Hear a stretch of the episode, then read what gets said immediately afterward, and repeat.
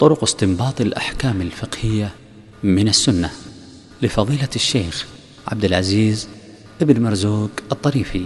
بسم الله الرحمن الرحيم وصلى الله وسلم وبارك على نبينا محمد وعلى آله وأصحابه ومن تبعهم بإحسان إلى يوم الدين.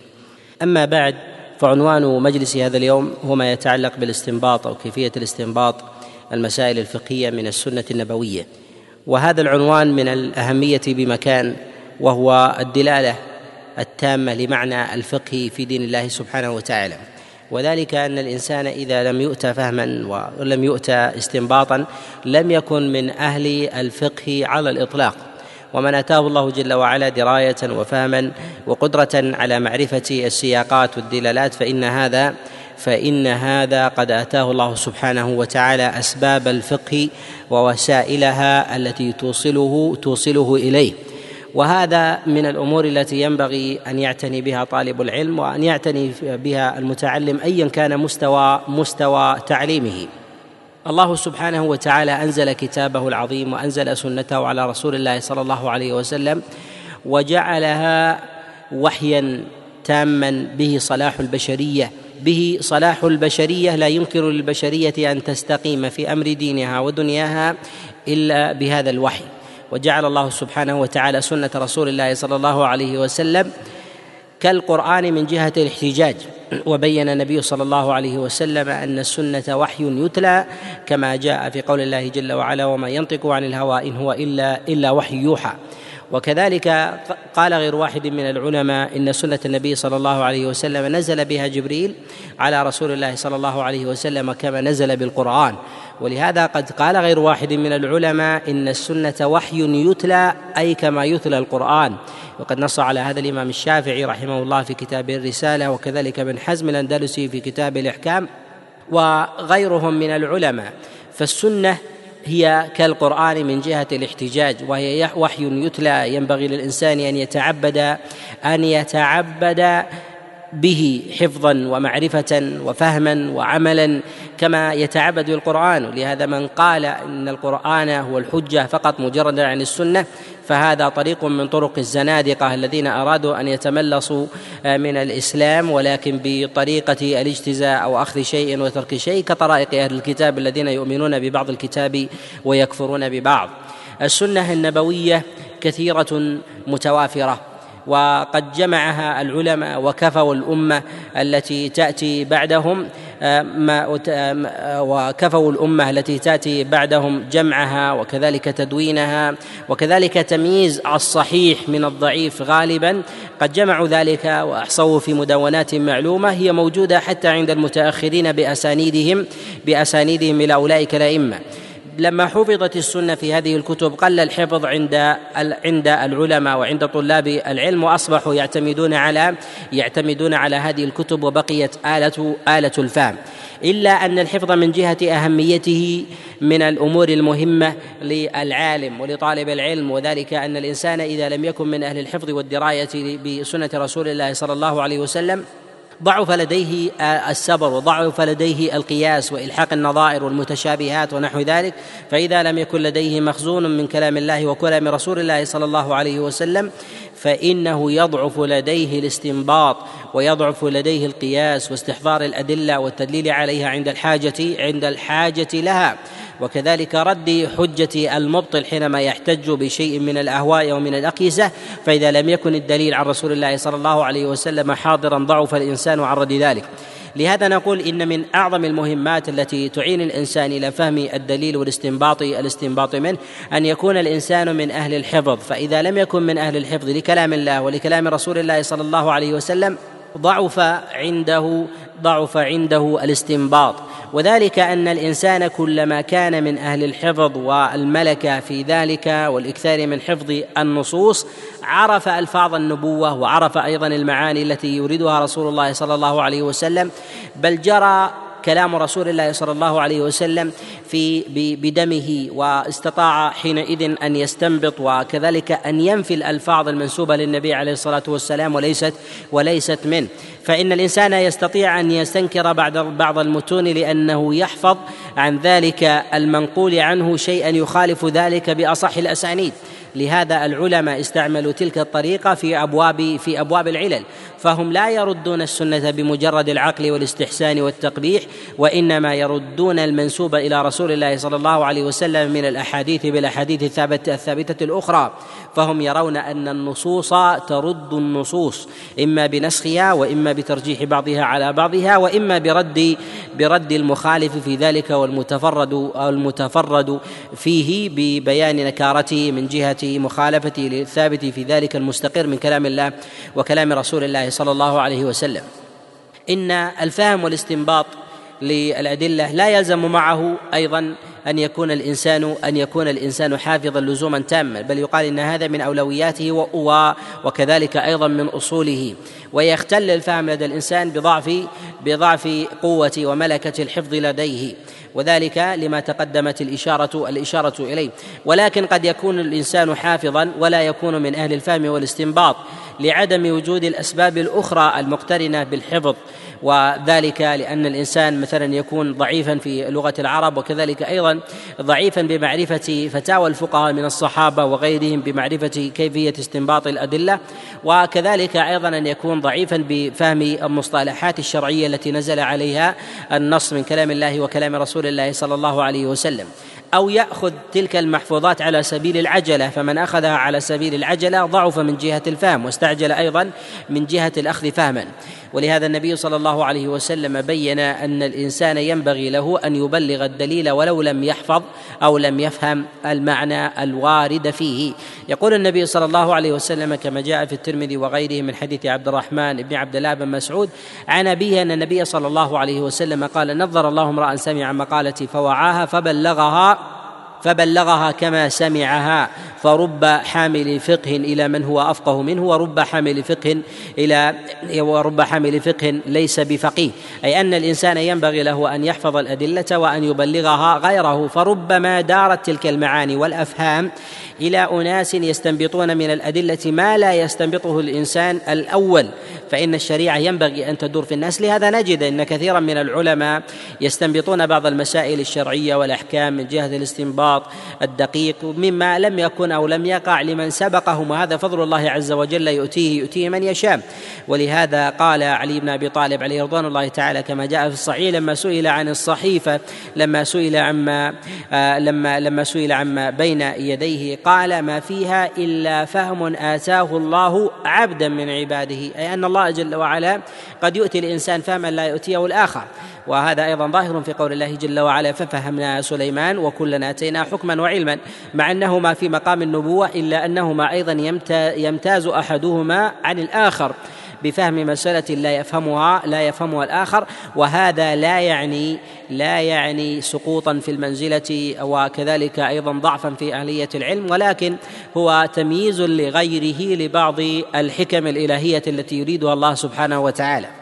ونحن في الأزمنة المتأخرة أحوج ما نكون لمسائل الاستنباط من الأدلة وكذلك آه، تنزيل الأحكام الشرعية على وقائع الحال فنحن نعيش نوازل كثيرة آه، سواء في أبواب العبادات وفي أبواب المعاملات وكذلك في أبواب الأخلاق والسلوك والآداب.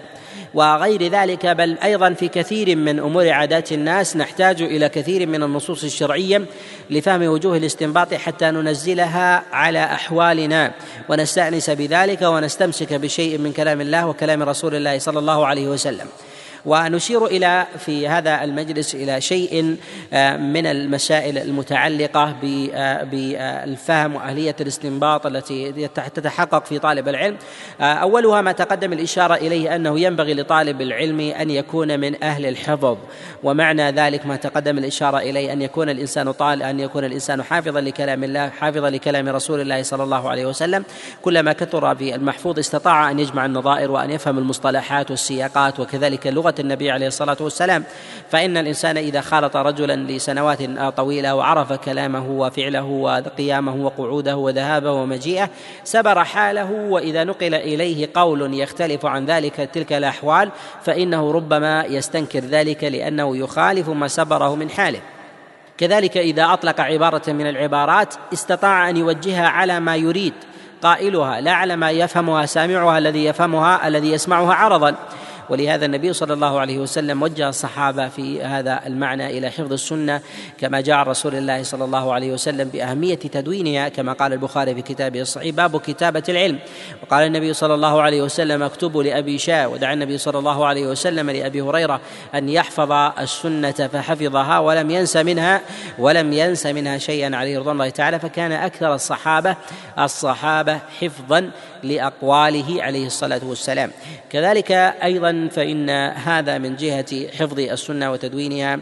آه، قد حرص عليه أصحاب رسول الله صلى الله عليه وسلم آه، بكتابة العلم كما أمر بذلك جماعة فيما يتعلق في كلام الله سبحانه وتعالى الخلفاء الراشدون في زمن أبي بكر وعمر وعثمان. وكذلك أيضا في زمن النبي عليه الصلاة والسلام كان القرآن يكتب في ألواح. وإنما نهى النبي صلى الله عليه وسلم عن كتابة السنة حتى لا تختلط بالقرآن عند ممن لم يكن من أهل السليقة لأن الناس ليسوا على سليقة واحدة. وربما يأتي أحد من الموالي أو الأعاجم ونحو ذلك فيأتي بلفظ لا يفهمه أنه من كلام الله. فالقرآن نزل على لغة العرب من جهة القوة والإعجاز والبلاغة. فإذا جاء إلى كلام العرب يظن أنه كله يظن أن هذا الكلام آه، كله خرج بلفظ واحد فيدخل هذا في هذا فيقع الخلط حينئذ. ولهذا نهى النبي صلى الله عليه وسلم. ولكن لما دون القرآن في زمن عثمان اكتفي اكتفي بهذا التدوين وانتشر القرآن في الآفاق فأرسل إلى كثير من البلدان وثم بعد ذلك دون الناس السنة وحرصوا عليها. ولهذا النبي صلى الله عليه وسلم يقول كما في الصحيحين وغيرهما لما جاء وفد عبد قيس قال احفظوها وأخبروا بها من وراءكم أو بلغوا بها من وراءكم. يعني أنه ينبغي للإنسان أن يحفظ العلم ويبلغ به من وراءه لعل من وراءه يستنبط من ذلك حكما شرعيا. إذا أول المسائل التي تعين الإنسان في فهم في فهم السنة والاستنباط منها هو كثرة المحفوظ أن يحفظ الإنسان الأدلة فإنه يستطيع في ذلك القياس وكذلك بيان الناسخ والمنسوخ بمعرفة الأزمنة. الأمر الثاني من وجوه الاستنباط أن يعرف الإنسان أن يعرف الإنسان المصطلحات الشرعية. القرآن الكريم والسنة النبوية قد نزلت على لغة العرب وعلى لغة قريش على الأكثر. ولهذا النبي صلى الله عليه وسلم لما كان أفصح العرب كان أفصح الناس بيانا ببيان كلام الله سبحانه وتعالى لأمته. لهذا القرآن الكريم أفصح وأولى من يفسره من نزل عليه وهو النبي صلى الله عليه وسلم.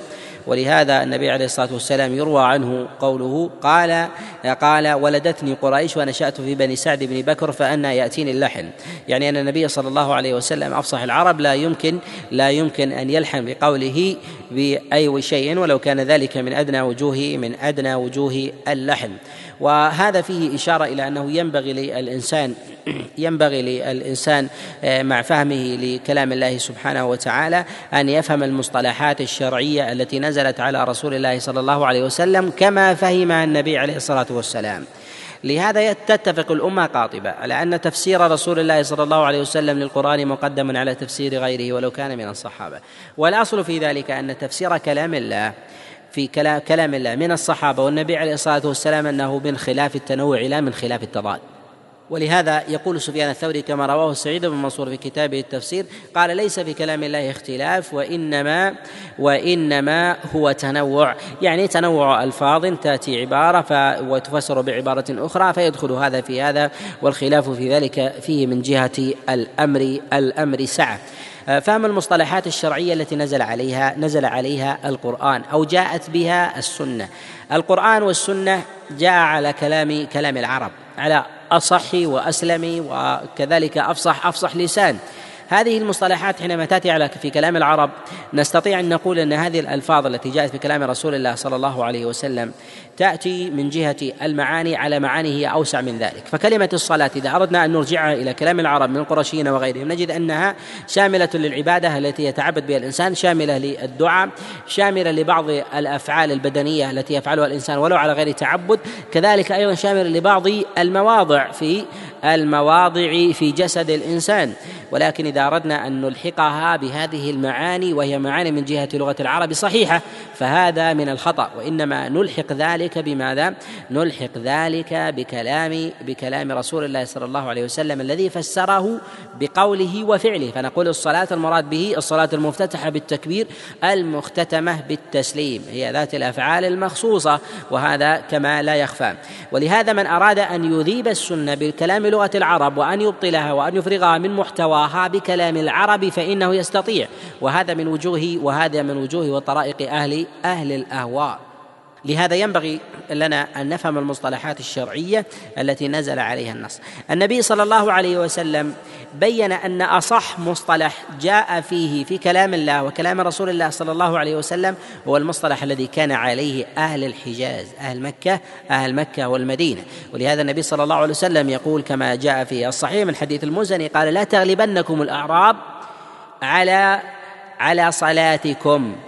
فإنهم يسمون المغرب العشاء. الأعراب في من كان حول المدينة وهم من العرب وهم من العرب ومن الفصحاء لكنهم يسمون المغرب العشاء. ويسمون العشاء ويسمون العشاء العتمة وذلك لأنهم يحلبون إبلهم في في العتمة يسمون العتمة ويسمون المغرب العشاء.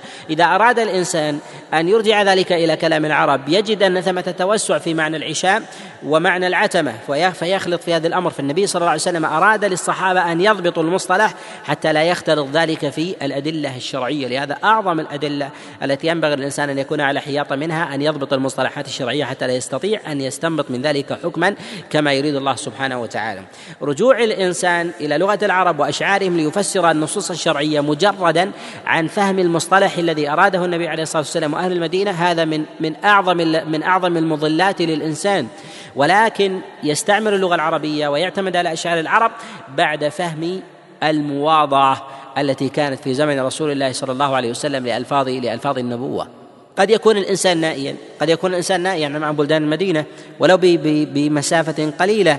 وذلك كبلاد طي. فإن بلاد طي ليست ببعيدة عن ليست ببعيدة عن المدينة وهي أقرب من نجد بكثير. ولهذا يقول النبي النبي صلى الله عليه وسلم لما جاء عدي بن حاتم الطائي عليه رضوان الله تعالى وبقي في المدينة وكان من جهة لغته والمواضعة التي كان عليها تختلف عما كان في زمن رسول الله صلى الله عليه وسلم. فلما نزل على رسول الله صلى الله عليه وسلم وكلوا واشربوا حتى يتبين لكم الخيط الأبيض من الخيط الأسود من الفجر. أراد عدي بن حاتم أن يطبق ذلك الدليل فرجع إلى التفسير اللغوي لذلك فعم قال علي عدي بن حاتم عليه رضوان الله تعالى عمدت إلى عقالين. أسود وأبيض فوضعتهما تحت وسادتي. فأخبرت رسول الله صلى الله عليه وسلم بذلك فقال النبي عليه الصلاة والسلام إنما هو سواد الليل وبياض وبياض النهار. في إنكار النبي عليه الصلاة والسلام عليه مع الاستدلال من جهة اللغة صحيح إذا أراد الإنسان أن يرجع ويستنبط من, من هذه الآية أو من كلام رسول الله صلى الله عليه وسلم استنباطا صحيحا فيرجع إلى قواميس اللغة. يجد أن كلمة الأبيض وكلمة الأسود هي المراد بها هي الظلمة والنور وأيضا من جهة من جهة الخيط المراد به هي الحبال ونحو ذلك. فهذا استنباط وتفسير صحيح ولكنه خالف المصطلح الذي كان في زمن رسول الله صلى الله عليه وسلم فورد عليه فورد عليه الخلاف فورد عليه الخلاف للنص ولهذا نقول للإنسان الذي يريد أن تتحقق فيه آلية الاستنباط والفهم أن يفهم المصطلح الذي كان في زمن رسول الله صلى الله عليه وسلم. وهذا ما هي الوسيلة إلى هذا المصطلح في وفهمه وإدراكه؟ نقول ما تقدم الإشارة إليه أحد وسائله وهو أن يكثر الإنسان من المحفوظ. أن يكثر الإنسان من المحفوظ. إذا أكثر الإنسان من حفظ سنة رسول الله صلى الله عليه وسلم حفظ وعرف مراده. وإذا أكثر من حفظ سنة النبي عليه الصلاة والسلام في باب من الأبواب أدرك مراد النبي عليه الصلاة والسلام بهذه العبارة. فهو يخصص الألفاظ العربية العامة بمقاصد محدودة معينة أرادها النبي عليه الصلاة والسلام. فإذا جاء لفظ وسياق وكان لديه محفوظات كثيرة استطاع أن يفهم مراد النبي عليه الصلاة والسلام. أما من لم يكن لديه محفوظ وجاءه نص ومجرد فإنه يرجع في ذلك إلى السليقة أو يرجع في ذلك إلى المواضعة في زمنه أو يرجع في ذلك إلى ماذا؟ إلى كلام العرب الأوائل العام الفضفاض. فإن كلام الله جل وعلا وكلام رسول الله صلى الله عليه وسلم جاء مخصوصا ومحددا على شيء من بعض وجوه كلام العرب الصحيح. لهذا نقول أنه ينبغي الانسان أن يفهم المصطلح وكثير وأعظم ومن أشهر أخطاء كثير ممن يستنبطون المسائل الفقهية من السنة النبوية سبب خطئهم في الاستنباط. وقد نص شيخ الإسلام تيمية رحمه الله أن جهل كثير من الفقهاء أو بعض المتفقهة أنهم يجهلون المصطلحات في زمن رسول الله صلى الله عليه وسلم فتأتيهم النصوص فيفسرونها على المصطلح الذي كان كان في أزمنتهم. وهذا كثير جدا يرد في هذا كثير كان بعض المصطلحات التي يخطئ فيها كثير من الناس كتفسير مثلا الغنى بالمعازف. لم يكن العرب في الزمن الأول يفسرون الغنى بالمعازف وإنما كانوا يفسرون الغنى هو بالإنشاد فهذا المعروف المعروف عنهم. ولهم تفسير في بعض وجوه إذا التحق به معازف. أما أن يعزف الإنسان مجردا من غير كلام ويسمى غنى فهذا ليس في كلام في كلام العرب. لهذا نقول إن الله جل وعلا قد أنزل القرآن وأمر ببيان رسول الله صلى الله عليه وسلم لرسول الله صلى الله عليه وسلم أن يبينه أن يبينه للناس. فالبيان من الله جل وعلا ثم إن علينا بيانه أي على الله جل وعلا. وهذا البيان كيف يأتي للأمة؟ يأتي بكلام رسول الله صلى الله عليه وسلم وفعله. والنبي عليه الصلاة والسلام معصوم ومعصوم لا يقع في الخطأ في خطأ في التشريع وإلا لأصبح الخلل في ذلك في ذلك لأمة محمد صلى الله عليه وسلم. جل رسول الله صلى الله عليه وسلم عن ذلك عن ذلك. ومن الوجوه التي يفهم فيها الإنسان وجوه الاستنباط أن يكون بصيرا بفقه السلف الصالح. وأعظم الوسائل التي يستعين بها الإنسان في فهم وجوه الاستنباط في كلام السلف الصالح آه، هو فهم الفتاوى والأقوال الفقهية الواردة عن الصحابة عليهم رضوان الله تعالى. وهذا أيضا من أعظم الأسباب التي تعين الإنسان على فهم السنة النبوية والاستنباط والاستنباط منها. السلف الصالح من التابعين وأتباع التابعين رغم تقدم زمنهم ورغم أهليتهم من جهة اللغة وأهليتهم من قرب السنة لديهم إلا أنهم أنهم لا يتجاوزون النص الوارد عن رسول الله صلى الله عليه وسلم. الوارد عن رسول الله صلى الله عليه وسلم بمجرد أذهانهم ويتجاوزون الصحابة عليهم رضوان الله تعالى. يقول إبراهيم النخعي يقول كل نص يأتيني عن رسول الله صلى الله عليه وسلم لا يعمل به أحد من الصحابة لا أبالي أن أرمي به ومراده بذلك ليست استهانة بالنص لا وإنما الصحابة إذا نزل النص عليهم هم أولى الناس بالاتباع، لماذا نقول أولى الناس بالاتباع؟ هل لانهم لأنهم من المعصومين؟ لا، نقول ليسوا بمعصومين ولكن الله عز وجل قد زكاهم فيبعد أن ينزل عليهم النص ولا يعمل واحد على الأقل فيهم بهذا بهذا النص. وإذا تركوه كلهم فهذا إفراغ لمعنى التزكية في كلام الله وكلام رسول الله صلى الله عليه وسلم وهم أولى بالامتثال. ولهذا نقول إذا لم يعمل به أحد من الصحابة فنقول إن هذا النص قد دخله دخيل. والدخيل في ذلك إما أن يكون قضيه عين لا عموم لها وإن وإما أن يكون أيضا من المنسوخات. وإما أن يكون هذا النص الوارد عن رسول الله صلى الله عليه وسلم هو من النصوص التي طرأ عليها الخلط. في معناها ومعنى في هذا أن الناقل لها قد وهم في بعض ألفاظها أو قلبها أو ربما ظن أو كذب في حكايتها إلى رسول الله صلى الله عليه وسلم والكذب في ذلك في النصوص عن رسول الله صلى الله عليه وسلم كثير. لهذا لهذا اعتمد الأئمة عليهم رحمة الله تعالى على فتاوى الصحابة عليهم رضوان الله تعالى بالأخذ بذلك والاعتماد والاعتماد على أقوال على أقوال الأئمة من الصحابة عليهم رضوان الله تعالى حتى يصح لهم الاستنباط. والوسيلة في ذلك وأن يعمد الإنسان في مسائل الاستنباط إلى أقوال الصحابة وأقوال التابعين وأقوال أتباع التابعين ويرتبهم على على هذا الترتيب. أولى الناس اعتمادا في أبواب في أبواب الفقه في أمور العبادات هم أهل المدينة ويليهم بعد ذلك أهل مكة. أن يعمد الإنسان إلى أقوال الصحابة والصحابة عليهم رضوان الله تعالى هم بمجموعهم على طبقة واحدة ويقدم في ذلك السابقون الأولون لأنهم أقرب الناس إلى فهم في فهم النصوص الشرعية.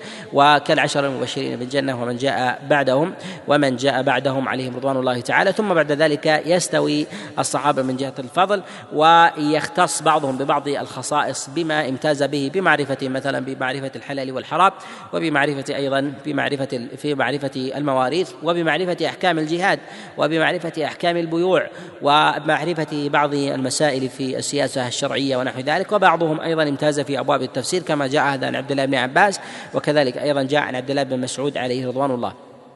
وعلى هذا نقول إنه ينبغي للإنسان أن يقدر أقوال الصحابة حق قدرها حتى يفهم النص كما فهموا ولا يخرج عن قولهم. ولا يخرج ولا يخرج عن قولهم. فالإجماع ورد عن الصحابة لا يجوز الخروج عنه بحال. يقول الإمام أحمد رحمه الله كما نقل القاضي ابن أبي يعلى في كتابه الطبقات قال الإجماع إجماع الصحابة ومن جاء بعدهم تبع لهم. أي أنه ينبغي للإنسان أن يعتمد على قولهم إذا ورد عنهم الإجماع وإذا لم يرد عنهم الإجماع ورد في ذلك الخلاف. ينبغي للإنسان أن يستعمل أحد وجوه الترجيح ووجوه الترجيح في ذلك كثيرة. أن يمتاز أحدهم بباب من الأبواب من وجوه المخالفة و... في قربه من النبي عليه الصلاة والسلام في باب فأمهات المؤمنين مثلا هي هن من أقرب الناس فهما لمعرفة المسائل المتعلقة بأمور النساء كمسائل العدد والنكاح والمعاشرة وغير ذلك والقسم بين الزوجات ونحو هذا. وأما ما يتعلق في البيوع والشراء في البيوع والشراء فالرجال هم هم أشهر في ذلك وأقرب إلى فهم الأدلة في هذا. فيقدمون ببعض القرائن الحسية وكذلك بعض القرائن التي تعرب من جهة التاريخ وكذلك أيضا مخالطة لرسول الله صلى الله عليه وسلم فالأكثر مخالطة للنبي عليه الصلاة والسلام يقدم على غيره كالعشرة المبشرين المبشرين بالجنة. فالصحابة عليهم رضوان الله تعالى أقوالهم لها مظان والمظان في ذلك كمصنف بن أبي شيبة وعبد الرزاق وكذلك السنة الكبرى للبيهقي ومعرفة سنن الآثار أيضا له والأوسط والمنذر وكذلك قبل ذلك موطأ الإمام مالك وكتب عبد البر كالاستذكار وكذلك أيضا آه، التمهيد وكذلك أيضا جملة من الكتب التي تعتني في هذا كتذيب الآثار لابن جرير لابن جرير الطبري وكذلك أيضا تفسيره وهو جامع لكثير من المسائل المروية في في آه، في تفسير آيات الأحكام وكذلك تفسير آه، تفسير القرآن أو أحكام القرآن لإسماعيل القاضي وكذلك تفسير عبد بن حميد عبد بن حميد وتفسير ابن المنذر وكذلك تفسير ابن أبي حاتم. ويأتي في ذلك أيضا مصنفات كثيرة اعتنت ببعض المسائل كمسائل الحج في في أخبار مكة للأزرق والفاكهي وكذلك أيضا ما يتعلق ببعض المسائل المتعلقة بالأموال كمثلا الأموال لأبي عبيد وكذلك ما يتعلق بمسألة القضاء آه، لوكيع ونحو ذلك. فهذا هذه مصنفات كثيرة تعتني وتهتم بأقوال السلف الصالح في كثير من الأبواب والاقضيه ونشير أيضا إلى بعض المسائل التي تعين الإنسان في مسائل الاستنباط وما يتعلق بفقه الصحابة عليهم رضوان الله أن من الصحابة في في في وضع بلده أنه أولى بغيره من جهة الفهم. الصحابة عليهم رضوان الله تعالى في المدينة هم أهل زراعة أهل زراعة أما أهل مكة ممن كان مثلا من من من الصحابة ممن أقام فيها ممن أقام فيها أو كذلك أيضا من التابعين آه، من التابعين عليهم رضوان الله تعالى ممن كان ممن كان في المدينة فإنهم أقرب إلى فهم مسائل المزارعة أقرب إلى فهم مسائل المزارعة من غيرهم. ولهذا جابر بن عبد الله عليه رضي الله تعالى قال وما يدري أهل مكة أهل مكة بهذا يعني مسائل مسائل الزراعة. وذلك أن الزراعة هي من من خصائص أهل المدينة لأنهم أقرب اعلى اولى بذلك ومعيشتهم في الغالب ومعيشتهم في الغالب منها. وأما أحكام مثلا الحج والمناسك العمره ونحو ذلك فانه يرجع فيها إلى فقه فقه أهل أهل أهل مكة فإنهم يقدمون يقدمون على غيرهم. وكذلك أيضا من يعتني بقضايا الجهاد والسفر والسفر إليه فإنه فإنه أيضا أولى من غيره. وأيضا ما يتعلق في أمور الأقضية ثمة قضاة من الصحابة. عليهم رضوان الله ك عمر بن الخطاب وعلي بن أبي طالب وأبي بن كعب وزيد بن ثابت ومعاذ بن جبل وعبد الله بن مسعود وأضرابهم. هؤلاء هم من القضاة وأكثر القضاة من أصحاب رسول الله صلى الله عليه وسلم ستة والذين تقدم الإشارة الإشارة إليهم. هؤلاء وهم مدرستان مدرسة عمر بن الخطاب ومدرسة علي بن أبي طالب. هذا عن جهه التفصيل. كما أشار إلى هذا غير واحد من التابعين. كما أشار إلى هذا قتادة فيما رواه عبد الرزاق. عن معمر عن قتادة حينما ذكر الأقضية القضاة من أصحاب رسول الله صلى الله عليه وسلم وكذلك أيضا مما يعين الإنسان فيما في الاستنباط آه، للأدلة أن يفهم الإنسان آه، في فهم آه، ما عليه الصحابة عليهم رضوان الله تعالى أن يفهم أقوال أصحاب الصحابة يعني أن يعني طلابهم. الصحابة عليهم رضوان الله تعالى لهم طلاب مختصون بأقوالهم. وهؤلاء الطلاب لهم درجات ومراتب من جهة الاختصاص وطول المكث والملازمة وكذلك أيضا بمعرفة قول بعضهم قول بعضهم ببعض المسائل الشرعية. كعبد الله بن عباس عبد الله بن مسعود له أصحاب كثر. كذلك أيضا عمر بن الخطاب ممن لزمه كثر واعتنى بفقهه. فأشهر الناس الذين يعتنون بفقه مثلا عمر بن الخطاب عليه رضي الله تعالى سعيد بن المسيب فهو أعلم الناس أو من أعلم الناس بفقه عمر بن الخطاب ولو لم يسمع منه.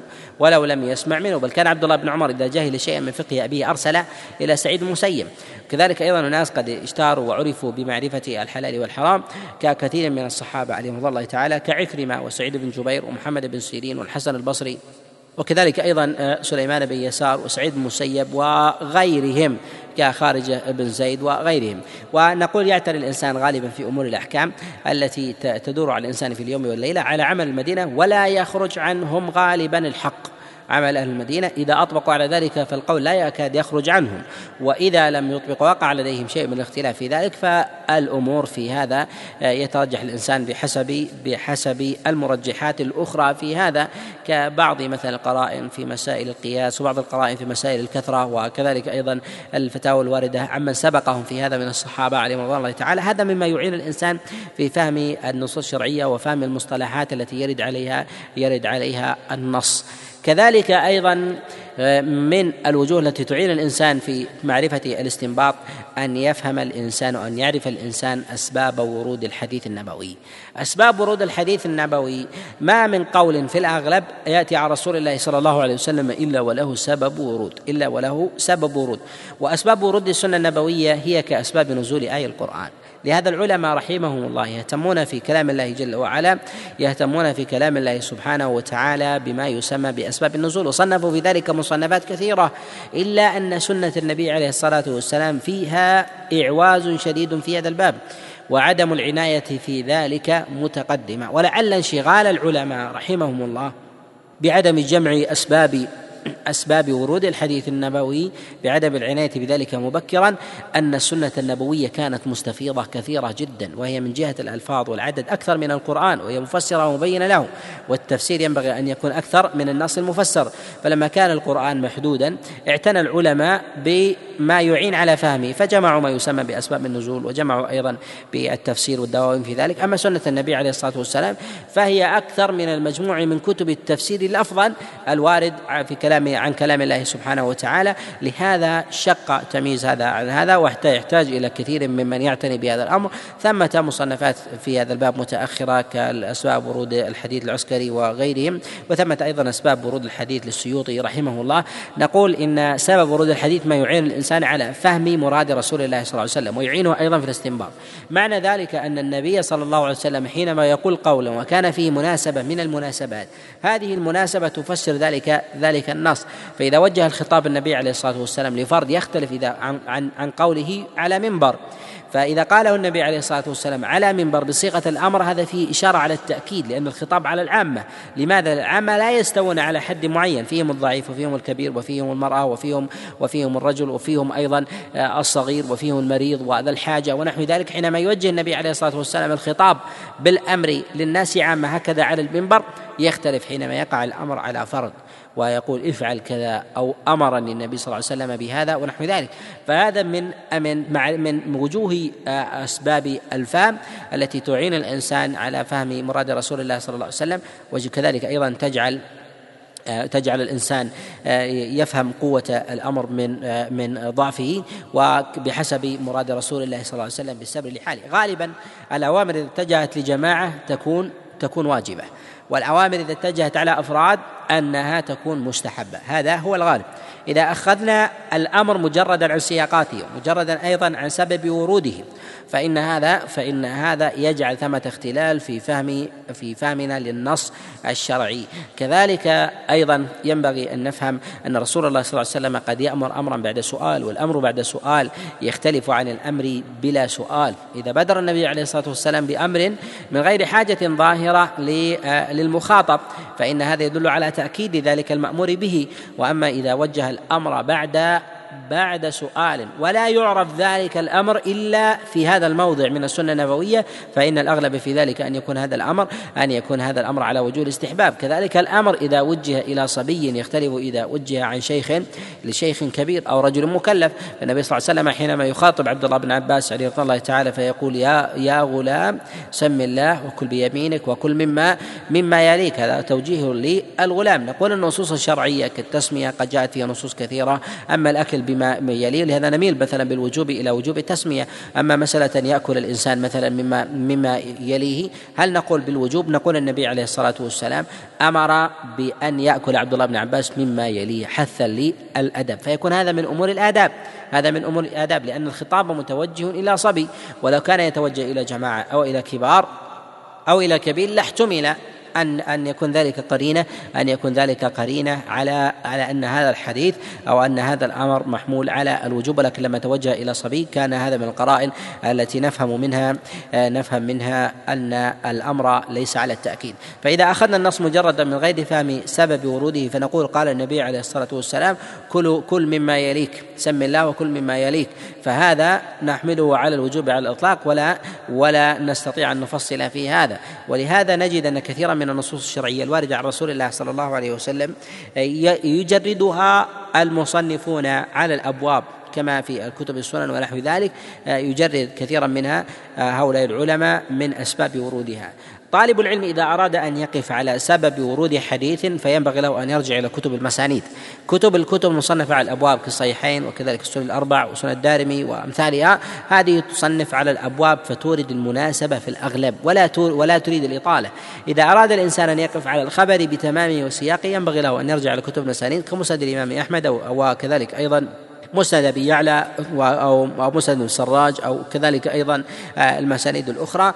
أو يرجع إلى المعاجم كمعجم الطبراني الكبير والصغير وكذلك يرجع إلى مسند البزار وغيرها. فإن هذه المسانيد تورد الحديث بتمامه بما جاء عن رسول الله صلى الله عليه وسلم فيستطيع أن يستنبط آه، أوله وآخره. كذلك أيضا مما يعين الإنسان على الاستنباط أن يقف على النص تاما أن يقف على النص تاما لا مجتزئا حتى يفهم المقترنات. فدلاله الاقتران قرينة سواء قلنا بقوة قوتها أو ضعفها. دلالة الاقتران أن أن يأتي أن يأتي نص أن يأتي أمر عطف على أمر آخر أو يأتي معنى عطف على معنى آخر ولو كان بغير الأمر أو فعل عطف على فعل آخر. فهذا من القرائن التي يفهم بها الإنسان ذلك. فحينما يتوجه الإنسان مثلا بخطاب يتوجه الإنسان على سبيل المثال بخطاب آه، إلى إلى شخص فيأمره مثلا فيقول آه، صلي كذا واشرب كذا و والبس كذا فإن الشرب والأكل واللبس هذه متباينة. فحينما نقول إن هذه الصلاة المأمورة الذي التي يأمر بها ذلك الآمر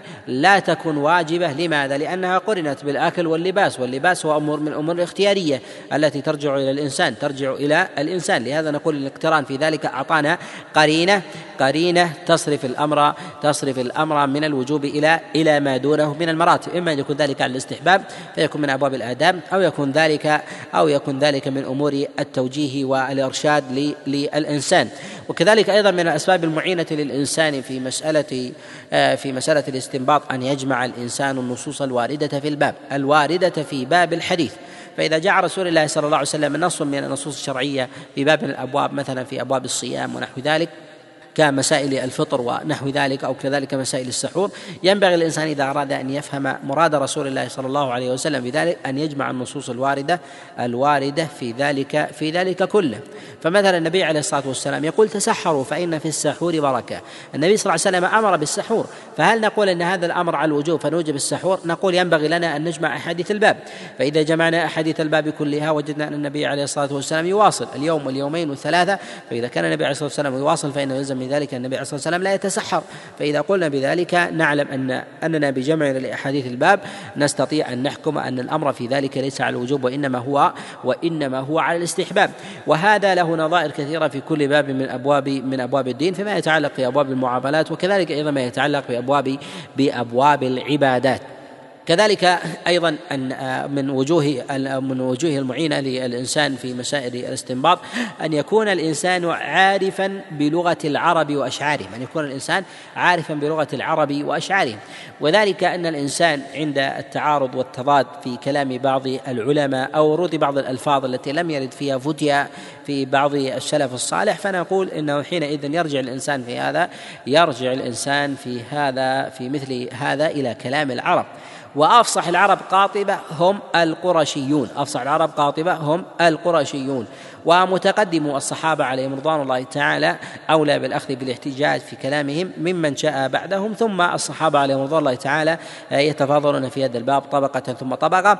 ولهذا العلماء رحمهم الله في أبواب الاستدلال في أبواب الاستدلال وكذلك أيضا الاستنباط يعتمدون على كلام العرب الأقحاح بعد فهم ما عن رسول الله صلى الله عليه وسلم وفهم الصحابة فإنهم يعتمدون على كلام العرب حتى في أبواب العلل. نجد العلماء رحمهم الله إذا كان الإسناد من الأسانيد المكية أو المدنية وهو إسناد فيه عرب من أوله إلى آخره. هذا من وجوه الترجيح على على بعض الأسانيد التي لا يتخللها لا يتخللها عرب. وذلك أن الموالي ربما يخطئون ببعض ألفاظهم لبعض العجمة أو اللحن أو اللكنة التي تقع في السنتهم فربما حرفوا كلام رسول الله صلى الله عليه وسلم من حيث لا يشعرون.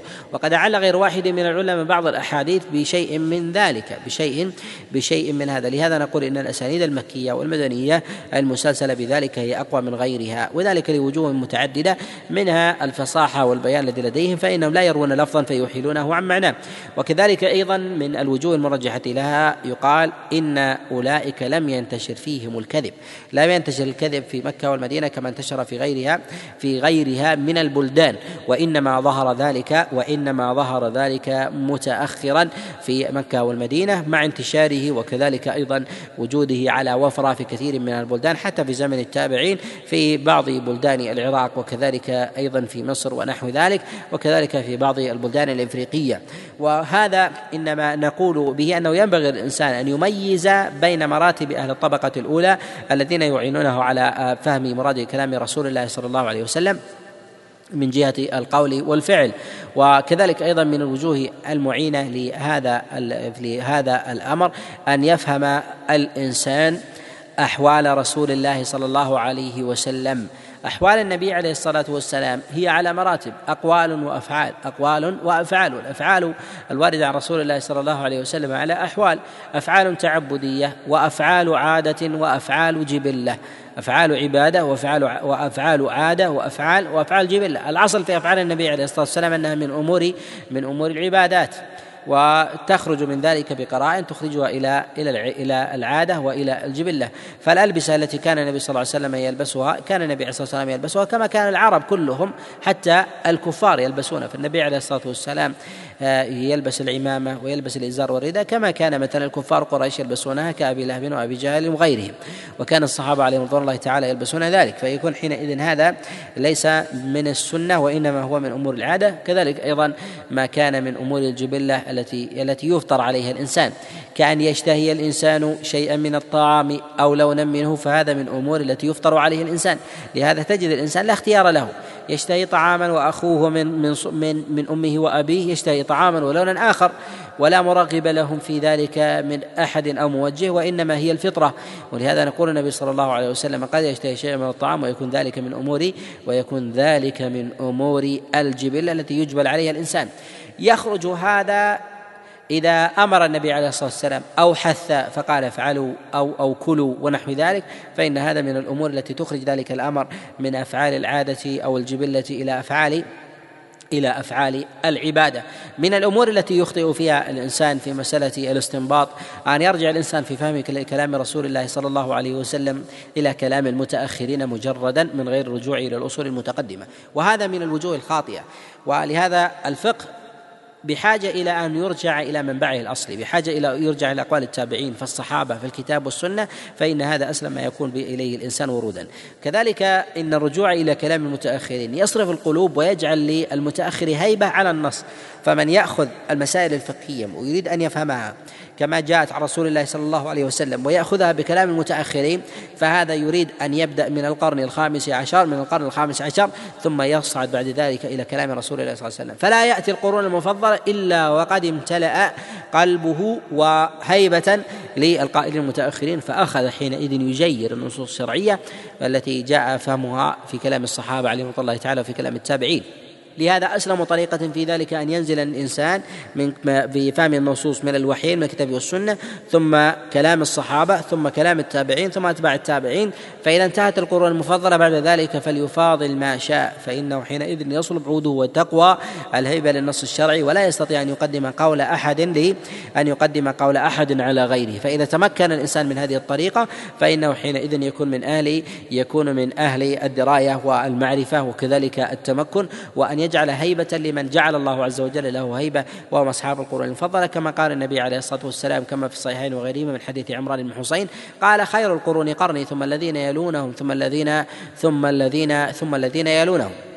من الأمور الخاطئة التي يقع فيها من يريد الاستنباط الأحكام الشرعية آه، ان أن يسرع أو يأخذ العلوم الشرعية من جهة الحفظ والفهم على وجه المسارعة.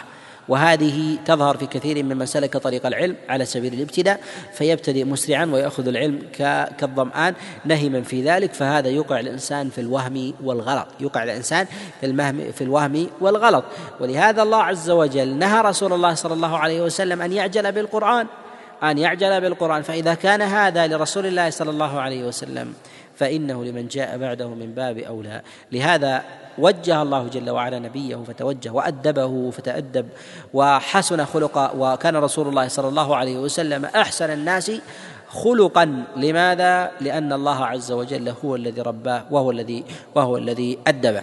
كذلك أيضا من الأمور في المهمة في هذا أن يعلم أن المسارعة في هذا في تحصيل العلوم الشرعية وجد حتى في الصدر الأول فكان الصحابة عليهم رضوان الله تعالى يحذرون منه. قد جاء عند عبد الله بن أحمد في السنة وغيرهم من حديث الأصم أن عبد الله بن عباس كان جالسا عند عمر بن الخطاب فجاءه رجل من عماله فقال ما فعل الناس؟ فقال قرأ القرآن منهم كذا وكذا أي كأنه يريد أن يبين أنهم حصلوا كذا وكذا من القرآن وصرفوا إليه. فقال عبد الله بن عباس رضي الله عنه قال ما وددت أن يسرعوا به هذه هذه المسارعة.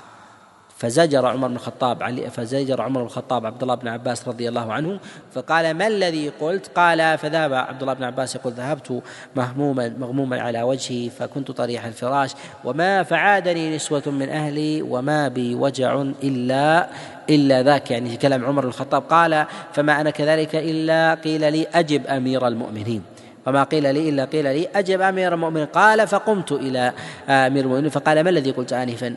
فقال عبد فقال عبد الله بن عباس والله ما أردت إلا خيرا.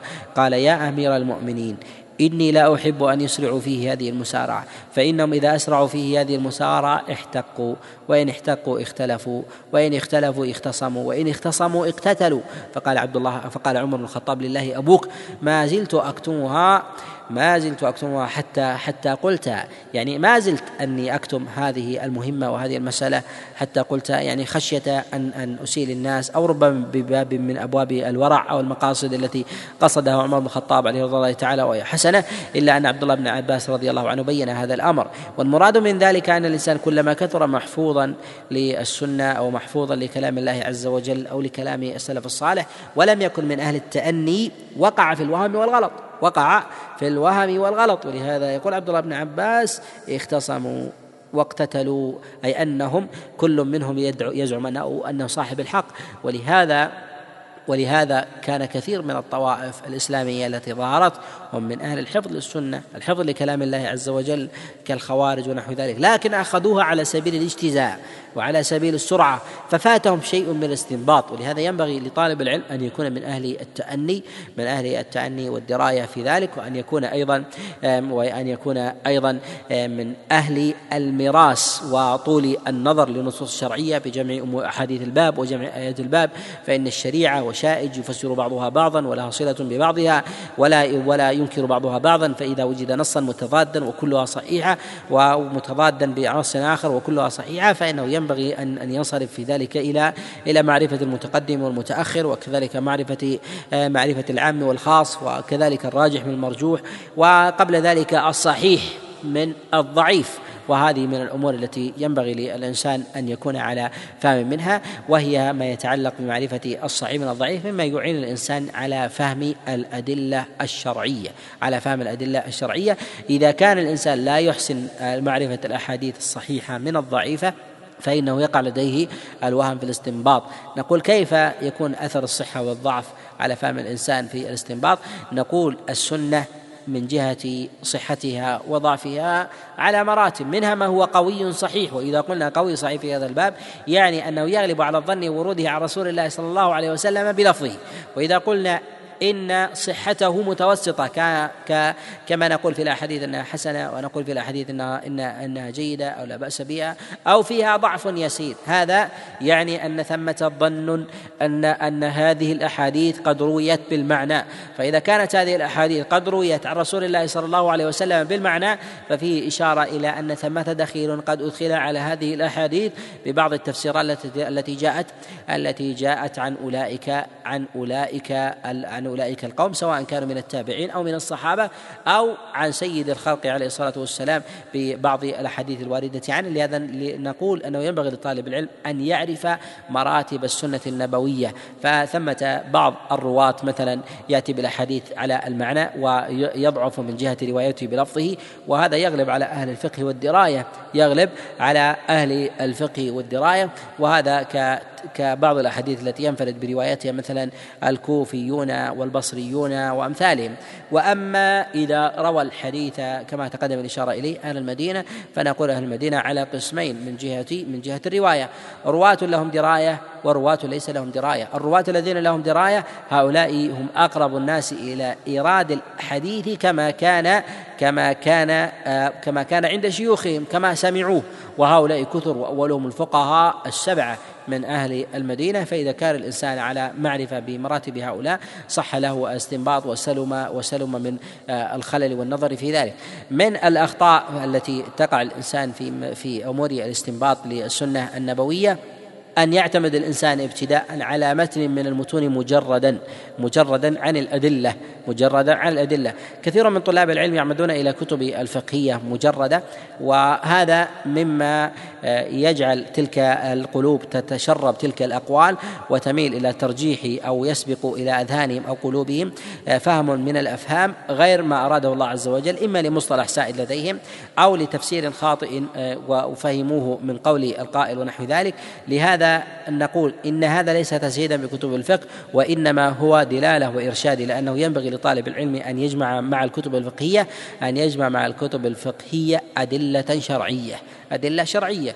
فلا حرج عليه أن يحفظ كتابا من الكتب الفقهية التي تعين الإنسان على فهم المسائل الفقهية في ككتب الفقه مثلا في في مذهب الإمام أحمد كمختصر الخرقي أو زاد المستقنع أو دليل الطالب آه، أو غيرها أو مثلا في مذهب الإمام مالك رحمه الله والكتب في ذلك كثيرة كمختصر خليل وكذلك الرسالة لابن أبي زيد القيرواني وكذلك أيضا في مذهب آه، الشافعي رحمه الله كمثل أبي الشجاع ومذهب أبي حنيفة والكتب الكتب في ذلك أيضا كثيرة. يعمد الإنسان إلى شيء من هذه الكتب. لا حرج عليه أن يقدم مذهبا على آخر لكن شريطة أن أن يقرن في ذلك الأدلة على الطريقة السابقة. إذا عمد إلى ذلك صح لديه الفهم وصح وسلم لديه سلم لديه الاستنباط. واستطاع حينئذ حينئذ أن يترسخ رسوخا جيدا مقترنا بالأدلة ومهتديا بكلام العلماء ومعترفا ومقرا بفضلهم أما أن يعمد الإنسان إلى فهم شيء من كلام الله عز وجل وكلام رسول الله صلى الله عليه وسلم على أقوال الفقهاء فإن هذا يشق عليه أن يتجرد من تلك الأقوال.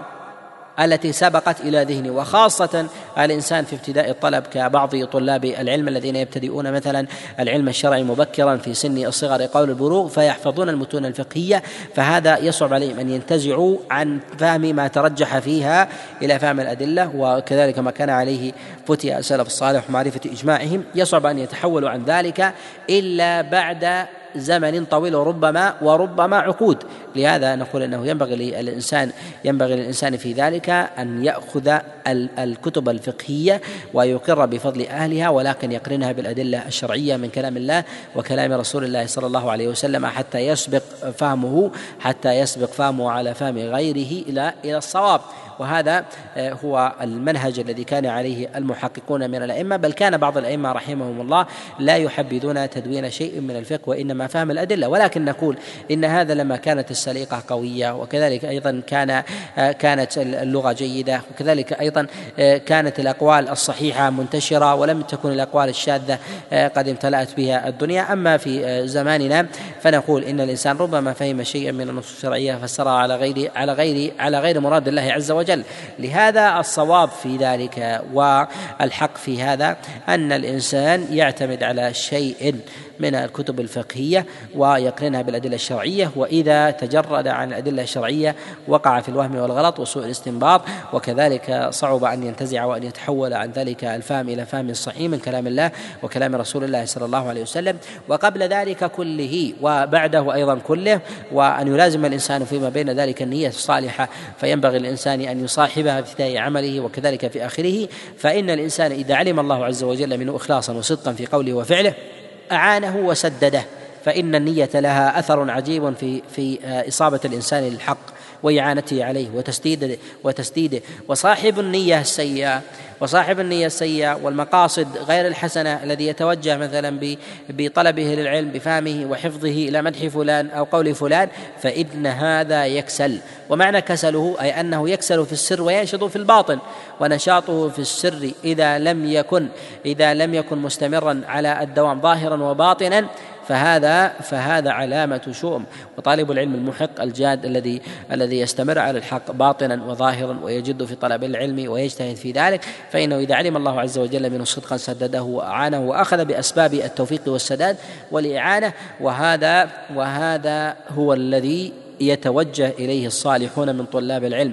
أما من توجه في طلب العلم للسمعة أو الرياء ونحو ذلك أو للمدح وحبه فهذا لا يجتمع في قلب المخلص مع طلب العلم على وجه الحقيقة. وذلك أن الإنسان أن الإنسان يكتنفه مخاطر عظيمة في هذا ولهذا بين رسول الله صلى الله عليه وسلم كما جاء في الصحيح من حديث سليمان بن يسار عن أبي هريرة أن رسول الله صلى الله عليه وسلم قال أول من تسعر بهم النار يوم القيامة ثلاثة.